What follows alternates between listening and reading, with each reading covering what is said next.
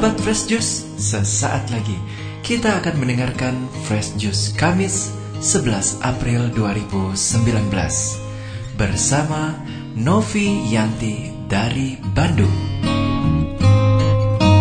Semoga Fresh Juice yang kita dengarkan semakin menyejukkan dan menyegarkan jiwa kita. Selamat mendengarkan.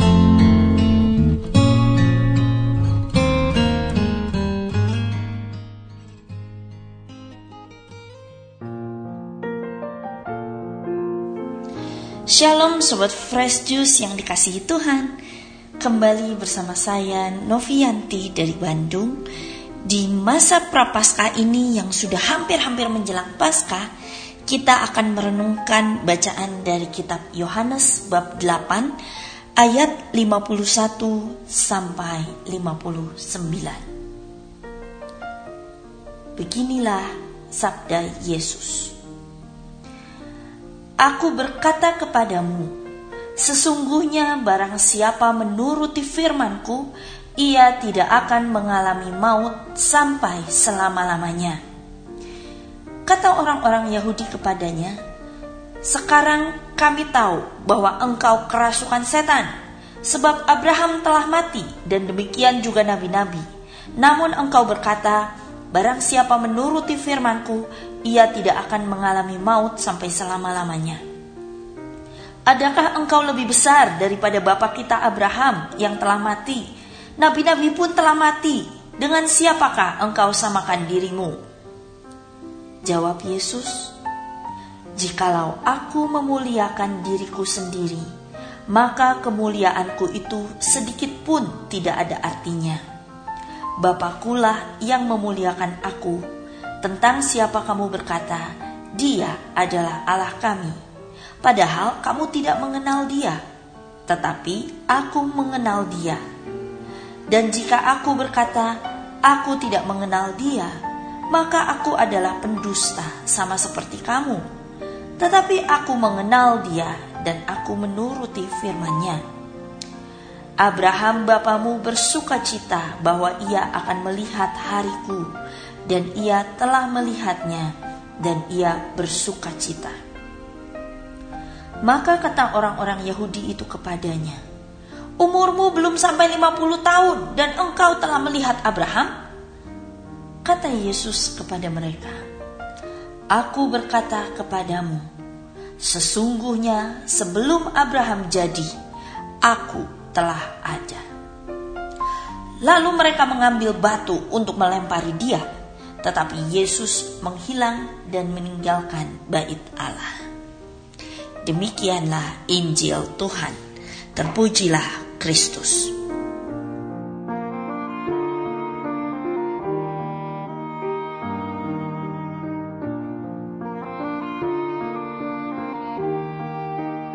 Sobat Fresh Juice, masih ingatkah dongeng masa kecil tentang seorang raja yang bertualang mencari obat untuk hidup selama-lamanya? Kalau kita mendengar kata maut, kita juga akan berpikir seperti orang-orang Yahudi yang sedang berdialog dengan Yesus tadi. Yang terbayang adalah kematian, akhir dari segala-galanya, dan Artinya kalau saya mati, besok saya nggak bisa bangun lagi, nggak bisa buka mata, nggak bisa ketemu dengan orang-orang yang saya kasihi, nggak bisa lagi berbuat apa-apa, semuanya berakhir, saya akan dikubur di tanah atau dibakar menjadi abu, berakhir sudah. Maut sering kali dipandang sebagai peristiwa yang menyedihkan. Maka dalam dongeng-dongeng kita tahu bahwa orang-orang berusaha mencari obat untuk hidup selama-lamanya. Di dalam Injil hari ini Yesus berkata, Barang siapa menuruti firmanku, ia tidak akan mengalami maut sampai selama-lamanya. Oh, apakah ini artinya obat hidup kekal itu sudah ada? Apakah artinya kita nggak akan mati lagi dan bisa hidup 100 tahun, 200 tahun, atau bahkan 1000 tahun dan hingga selama-lamanya? Apakah itu yang Yesus maksudkan? Ternyata maut memiliki arti lain. Menurut katekismus gereja Katolik, kematian adalah akhir kehidupan duniawi, akhir peziarahan kita di dunia. Maut bukan akhir segala-galanya, tetapi itu hanya peralihan dari babak pertama kehidupan kita, yaitu hidup di dunia seperti yang kita tahu sekarang, kita beralih kepada babak berikutnya, yaitu kehidupan di surga, kehidupan kekal abadi bersama Allah Bapa, Putra, dan Roh Kudus. Dan maut ini juga terjadi akibat dosa kita. Kita masih ingat di dalam kitab Kejadian, Adam dan Hawa itu akhirnya mati ketika mereka memakan buah pengetahuan yang baik dan jahat ketika saya membacanya saya juga berpikir-pikir kalau Adam dan Hawa mati, kenapa mereka masih bisa melahirkan Kain dan Habil masih bisa beranak cucu? Karena sebetulnya kematian yang dimaksud di situ adalah terputusnya hubungan antara manusia dan Allah. Adam dan Hawa yang tadinya hidup tinggal bersama-sama Allah, hidup dalam kemuliaan Allah, bisa bertemu muka dengan muka, bercakap-cakap dengan Allah. Setelah mereka melanggar perintah Allah, memakan buah pengetahuan baik dan jahat, hubungan mereka dan Allah terputus. Mereka tidak bisa lagi tinggal bersama Allah di dalam kemuliaan Allah, tetapi mereka dibuang ke bumi harus bekerja keras, harus menjalani kehidupan dalam tanda kutip seperti yang kita tahu sekarang ini. Jadi sebetulnya apa itu kematian dan apa itu kehidupan? Di masa sekarang ini semakin banyak orang yang hidup, mereka bernafas, mereka beraktivitas, mereka bergerak ke sana kemari, tetapi sebetulnya mati semangatnya mati, tidak ada sukacita. Setiap pagi mereka bangun dan berkata, "Hah, aku harus menjalani satu hari lagi. Apa yang harus kulakukan hari ini ya?" Rasanya hidup sudah tidak bermakna. Rasanya nggak ada sesuatu yang ingin mereka capai. Rasanya, aduh, capek banget deh, capek deh itu orang-orang yang hidup tetapi sebetulnya mati. Dan ini dialami oleh banyak orang. Ada yang mengalaminya terus-menerus setiap hari. Ada yang mungkin hanya mengalaminya sesekali, kadang ada hari-hari yang terasa berat, rasanya putus asa, mau menyerah. Tetapi besoknya dia kembali menemukan semangat dan bersuka cita lagi. Kita ingat nama-nama terkenal seperti almarhum Marilyn Monroe di zaman dulu. Dia wanita yang begitu cantik, wajahnya cantik, suaranya merdu, badannya seksi. Wanita mana yang gak mau jadi seperti dia? Disukai para pria, ya di seluruh kamar pria tergantung fotonya. Dia adalah impian para wanita seluruh dunia. Tetapi Marilyn Monroe sendiri tidak bahagia. Dia hidup, dia bernafas, dia muncul di mana-mana di layar TV. Tetapi semangatnya mati. Sehingga akhirnya dia mengakhiri hidupnya. Dan orang-orang kaget. Loh, kenapa? Kami ingin hidup seperti dia kok dia malah mengakhiri hidupnya. Dia sebetulnya hidup, tapi toh ternyata tidak hidup. Atau nama-nama terkenal lain yang paling baru-baru ini Anthony Bourdain yang begitu terkenal dengan acara kulinernya. Tiba-tiba di tengah syuting dia ditemukan tewas gantung diri. Mereka hidup tetapi sesungguhnya mati.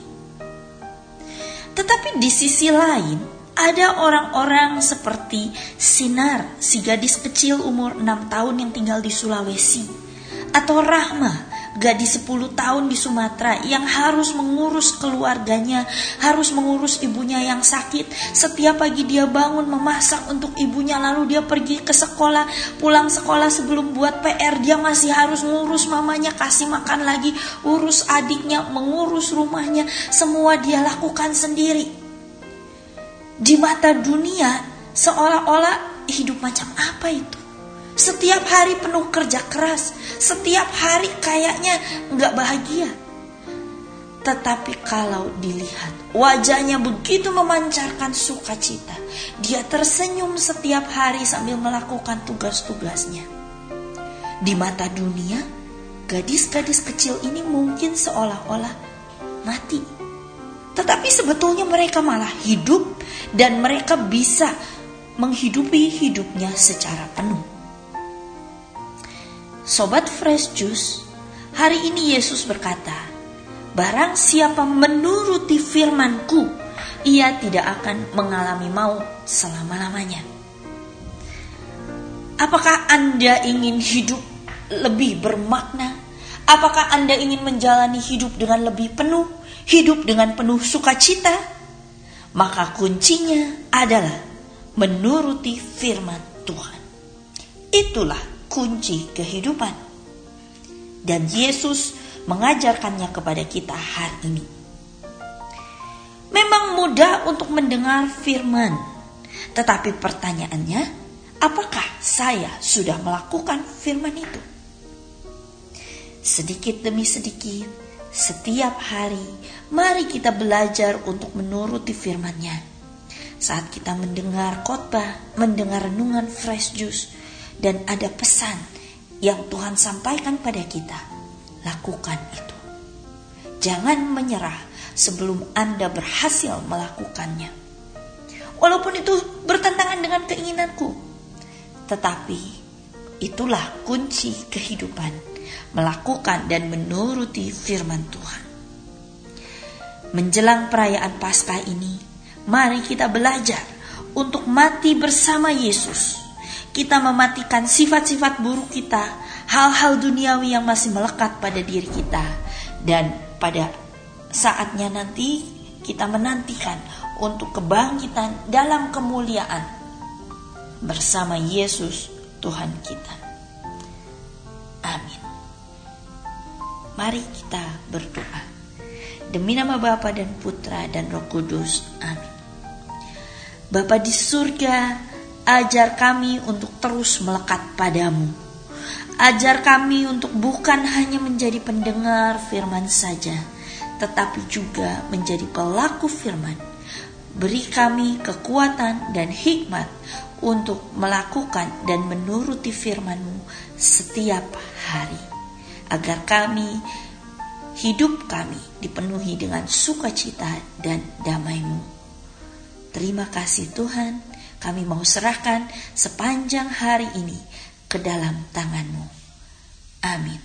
Demi nama Bapa dan Putra dan Roh Kudus. Amin. Sahabat Fresh Juice, kita baru saja mendengarkan Fresh Juice Kamis 11 April 2019. Saya Yofi Setiawan beserta segenap tim Fresh Juice mengucapkan terima kasih kepada Novi Yanti untuk renungannya pada hari ini. Sampai berjumpa kembali dalam Fresh Juice edisi selanjutnya. Tetaplah mengucap syukur dan salam Fresh Juice.